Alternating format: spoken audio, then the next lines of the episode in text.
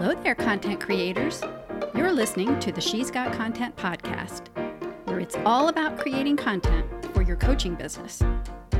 I'm your host, Dr. Melissa Brown, and I'm here every week to help you get your content out of your head, out of your heart, and out there into the world, where that information and your services can impact the most people.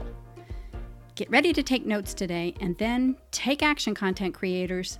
Let's dive in with today's episode because you've got content to get out there. I'm excited to chat with my guest today, Amanda Myers. She's going to talk to us about the concept of visual content. And I don't mean video, but visual content. You'll know what I mean in a minute when I bring her on. Amanda is a freelance photographer. She specializes in pets and product photography. Now, she's got two prongs in her business. Her photography site is astylephotography.com. And at Create Meow, like the cat, M E O W, createmeow.com, she focuses on stock photography and inspirational quote photos. That makes it easier and quicker for small businesses to get seen on social media. So, Amanda is going to give you a different perspective today about content from that standpoint of visual content. Welcome, Amanda. Thanks for having me today. Oh, you're welcome. Thanks for coming. So, here's another thing. I like sharing some fun facts about my guests. And to get us started, Amanda, I understand that you've been photographing since you were a little girl. Tell us about how you got started in photography. Like, how old were you?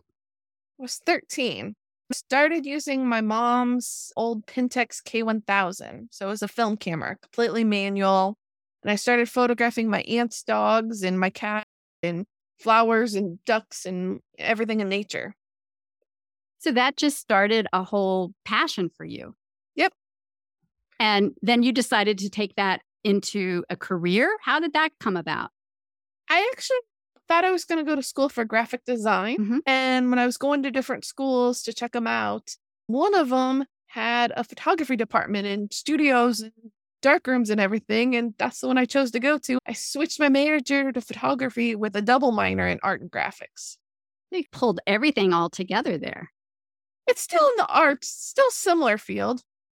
So Amanda and I were talking in a mastermind that we're both in Kelly McCausey is the one who facilitates that mastermind.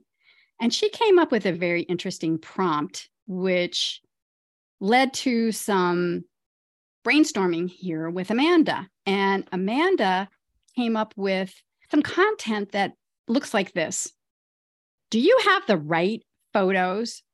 The right photos for your website, the right photos for your branding, the right photos for product images. And that led to a whole bunch of different content. So let's have a talk about that, Amanda. What were your thoughts when we were talking about do you have the right photos?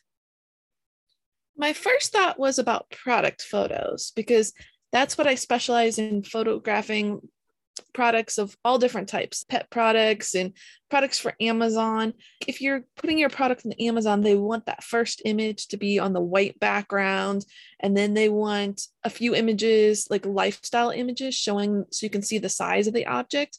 And then they even want a video. So that's new. Now everybody's into video. They want to show the product in use. For example, if it's a dog harness or a dog collar, first they want a picture of it by itself on pure white. Then they want a picture of it actually on a dog so you can see the size and see how it looks in real life. If it's a product for a human, for example, a subscription snap box, they want a picture of the snack by itself, but then they want it in a backpack or in a lunchbox or open so you can actually see with a bite out of it. They want to see it in real life. They want to see more than just the picture, just the wrapper. With products, you want to show more because being online, you can actually see it in person. You so you want to see how it look in a lifestyle photo. That's really interesting. I've noticed that there are more and more videos on Amazon products, but I didn't realize that they were actually requiring that. They're not requiring it, but oh. I think your product looks better if you have a video. And I think that puts you better in the ranking. So I'm thinking in terms of some of the physical products that um, the audience here might have, like coaches, that would be things like health coaches may have some products like spices, like healthy bars or protein bars and things like that. So, what you're saying is that if they're going to sell those on Amazon, that first picture has to be against a white background. Yes. And then if they're also going to sell it on their website, they'll want different photos because they'll want like a horizontal, like more of a skinny banner for at the top. And mm-hmm. then if they're going to put it on Pinterest, you want more of a vertical image. But if you're going to put it on like Instagram or Facebook, you want more of a square image. So, really, when you're shooting, you need to shoot all the different formats of the same shot so you can use it in multiple places. Yeah. And I've noticed over the years that the size requirements for some of those platforms change. Like Pinterest yes. has changed over the years, and it seems like Facebook has changed over the years. So making sure that you've got the right size image for what platform you want to go on is really important. How do you keep track of that? I try to do a vertical, horizontal, and a square of everything. But then if somebody needs that long, skinny banner for the top, that's even wider than the normal shot. It helps if you know what the person wants ahead of time. Do they use Pinterest? Do they want the vertical or do they just want all squares? Or do they want a variety and a little bit of everything? So if somebody is going to take their own photographs, let's say they're using their own camera and they're creating their own images then the question becomes do you have the right composition? And if you need the three different versions, you might have to lay out the objects three different times to make it fit better into a square, fit better into a vertical, or fit better into a horizontal, or the wide and skinny banner. And what about the lighting? Do you have the right lighting? Yeah, there's all different types of lighting. Do more flat, bright, even lighting to really show off the product? Or with food, you could actually kind of backlit it to give it more that shadow, a little bit more dimension and depth. And then a lot of people like to shoot at the golden hour sunset or early morning light because the harshest light is in the middle of the day from 10 to 2. So that's where you get those really dark shadows and really bright. So I think it's better early morning or late afternoon. If we've got a physical product or if we want to do our own branding pictures, or maybe you just want to take pictures and then put some quotes on them or something like that. Are you saying that uh, there's just all these different things to think about? It's probably better to leave it to a professional. It is. That would be a good idea because then if you had them do that, then you can focus on what you do best. So spend your time on what you enjoy. And then if you don't like doing your accounting, have someone do the accounting so you can spend your time on what you love doing. That's a really good point. If you're spending all of this time getting the perfect photos, doing the right photos, showcasing yourself, showcasing your business, showcasing your products, and you're spending all that time doing that when you could turn that over to a professional who does it quickly, beautifully, and with all the right dimensions in terms of the composition, the lighting, everything, then you could spend that time doing the coaching. You could do that creating more content, more text or video or whatever you do to teach your audience. It really does speak to outsourcing is probably a very important thing for content creators, you're creating visual content, you're the professional doing that. If you do it for other people, that allows them to free up time to do what they do, what their brilliance is. Yes. And I do outsource some of my writing because I would rather be taking the pictures than doing the writing. I just want the photo to say everything. But I know for Google and social media and the SEO, you need to have all the words too. Exactly. So it's important to think about what's your brilliance? There are stock photos that you can get. Amanda, you even have your own Create Meow is your stock photo shop. Yes. So I have different bundles of ready to go. And there's a variety of different photos. I've been doing monthly ones where they have a theme and there's all different ones in there. There's some pet ones, but then there's some just nature, then there's some just school supplies. So it's a wide variety of different photos that I put in there. I take them for fun and being creative. A couple days ago, I went because it's Halloween time here and there was a Halloween boardwalk where they had lanterns. Kids and all different people carved them, and it was cool to walk along the boardwalk. I brought my camera, of course, and I did lots of photos of all the different jack o' lanterns for fun. That's really cool. So Amanda takes all these pictures and then you edit them, you Yes. make sure that they look beautiful on a website. Then I think you also superimpose quotes or sayings and things like that on those photos as well. So that all you have to do, all the content creators here have to do would be just pop those into something like Canva, put a branding on it, and then upload that right to your website. Saves so much time. Yes. Kind of like the PLR articles. You start with that and then you want to mix it up and add some of your own. So take Mhm. some photos of yourself or have a professional take photos of yourself and take some behind the scene photos. Have a mixture. Right. Yeah. That's a really good analogy of stock photo is like label Yes. rights or done for you content that's written. And sometimes they do have some images, but they're usually stock photos that are free that anybody could get a hold of. What you are providing is really unique. You have a lot of pets and you have other themes. You have a lot of nature on your website. Yes. I have a lot of sunflowers and I have a set with roses and a keyboard and a coffee cup and a mouse. And I left some empty space in there for you to add a title Okay. So when you say title, you mean like a title for of an article or for a class or some kind of tip or Something- add your own for on social media, add your own text in there. okay. So it could even be something that you use on the top of a blog post or course, and basically anywhere that you need to use digital images. All right. I love it. Tell us, Amanda, if you were to summarize some of the most important things to think about when content creators are thinking about the images that they use on their website, what would you say are some of the most important things to keep in mind? I think they just need a bunch of colorful, bright, happy visual elements. Break up the words. People have a short attention span. So that's why it helps to have a quote on a photo because you can just read a few words on top of a photo and then just read a paragraph near it, break it up, especially bullet points, make headings. But visually, people want to glance at things really fast and get the meaning of it. if you see a web page that has nothing but text all over it, it's boring.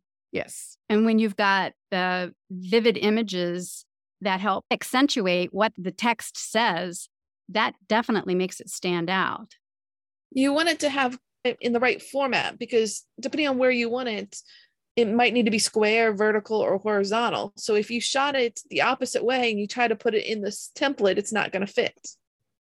For example, I had a client who I asked her what format she said she wanted, and she said she just wanted squares for Amazon. And then mm-hmm. after I did the whole shoot and everything, and I just focused on that, she came back and she needed a really long, skinny banner. And I had stacked everything in squares because she wanted it for Amazon. And then I had to do another, I had to reset up all my lights and reset up all the props, and I had to shoot again with everything lined up long and skinny for the top banner. So it helps to know what format you want it to go to, or shoot all the different formats. Shoot vertical, horizontal, square, and you can shoot wide so that you have room to crop in. And speaking of shooting wide, I work part time at a local camera store, and so many people come in and when they took photos like of a group shot, and when they shot it, they filled up the whole image. People are all the way to the edge, but then they went at eight by 10. And when you shoot with a normal, like a DSLR camera where you can change the lenses or the normal camera format, the aspect is a two by three. So the whole image is actually an eight by 12.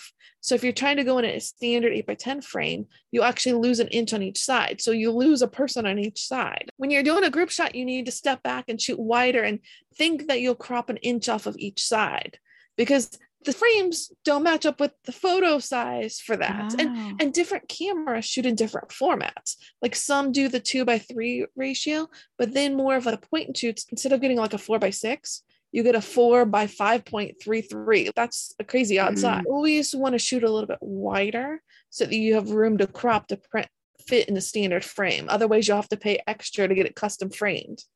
Wow, that's a really good tip. I didn't really realize that.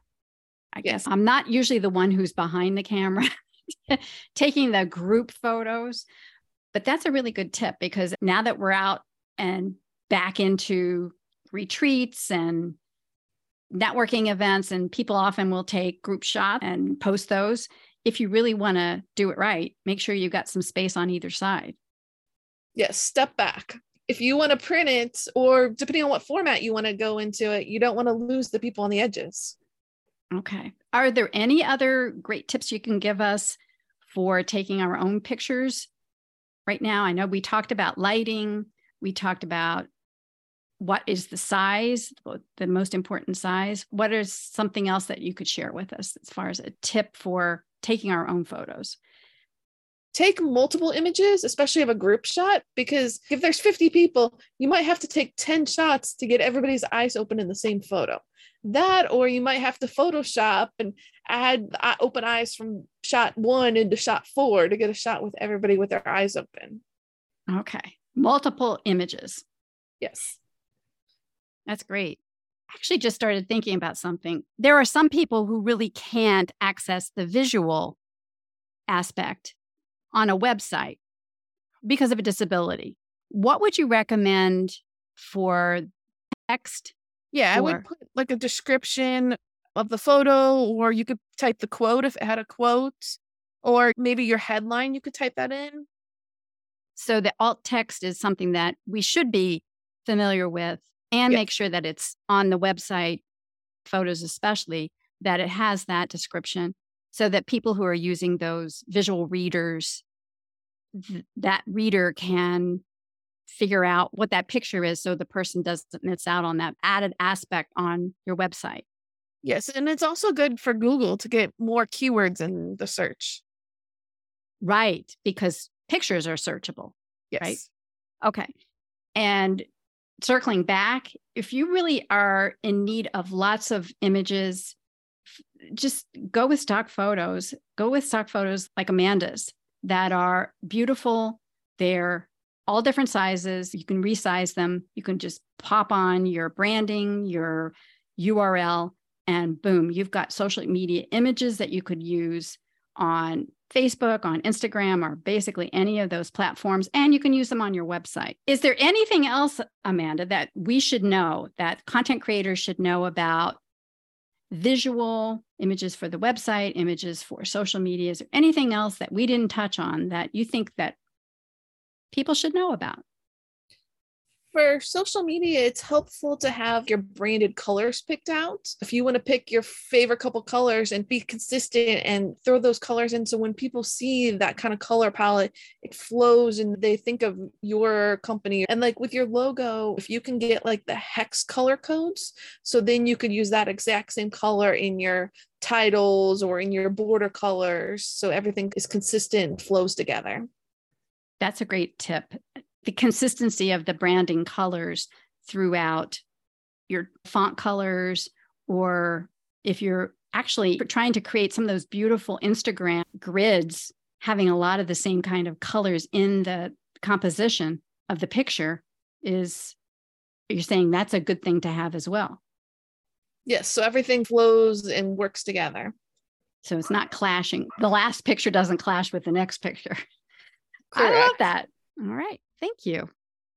So before we wrap up, I know you've got a gift for the listeners. Can you tell us a little bit more about that? Yes, I'm giving away a pack of 52 stock photos with inspirational quotes on them, and they're of clouds. Some of them say, inspire others. What are your goals? Hope, do it now. And they're all sized 1080 by 1080 pixels. So they're perfect and ready for you to put on Instagram or Facebook, ready to go.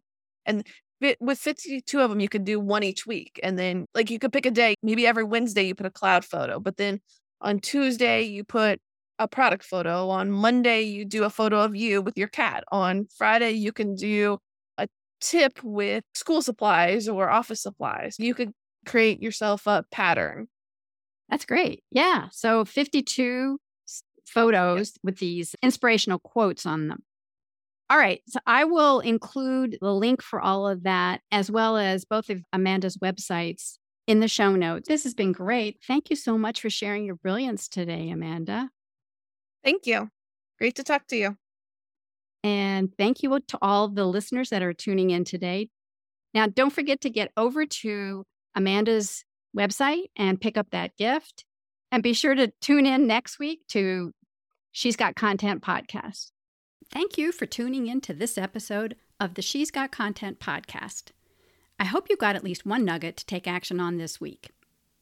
If you got value from today's episode, I would be so grateful when you leave a five star rating wherever you listen to podcasts. It only takes a second and it really helps me get my message out to impact even more people so they can, in turn, keep the ripple going. If you're listening on Apple Podcast and leave a review of the show, it would really make my day, and you just might receive a shout out on the show as my content creator of the week when I read out your review. And last but never least, if you want an endless supply of just right ideas for content you can write about for your blog post, your emails, your videos, podcast episodes, all the content things, then you want to head over to my website at she'sgotcontent.com forward slash content and pick up your free workbook, Never Run Out of Content Ideas. Look for that link in the show notes today, along with the other links mentioned in today's episode. Until next time, content creators, you've got an audience waiting to hear from you, and you've got content to share with them. Stop being the best kept secret and make a bigger impact when you've got content out there in the world.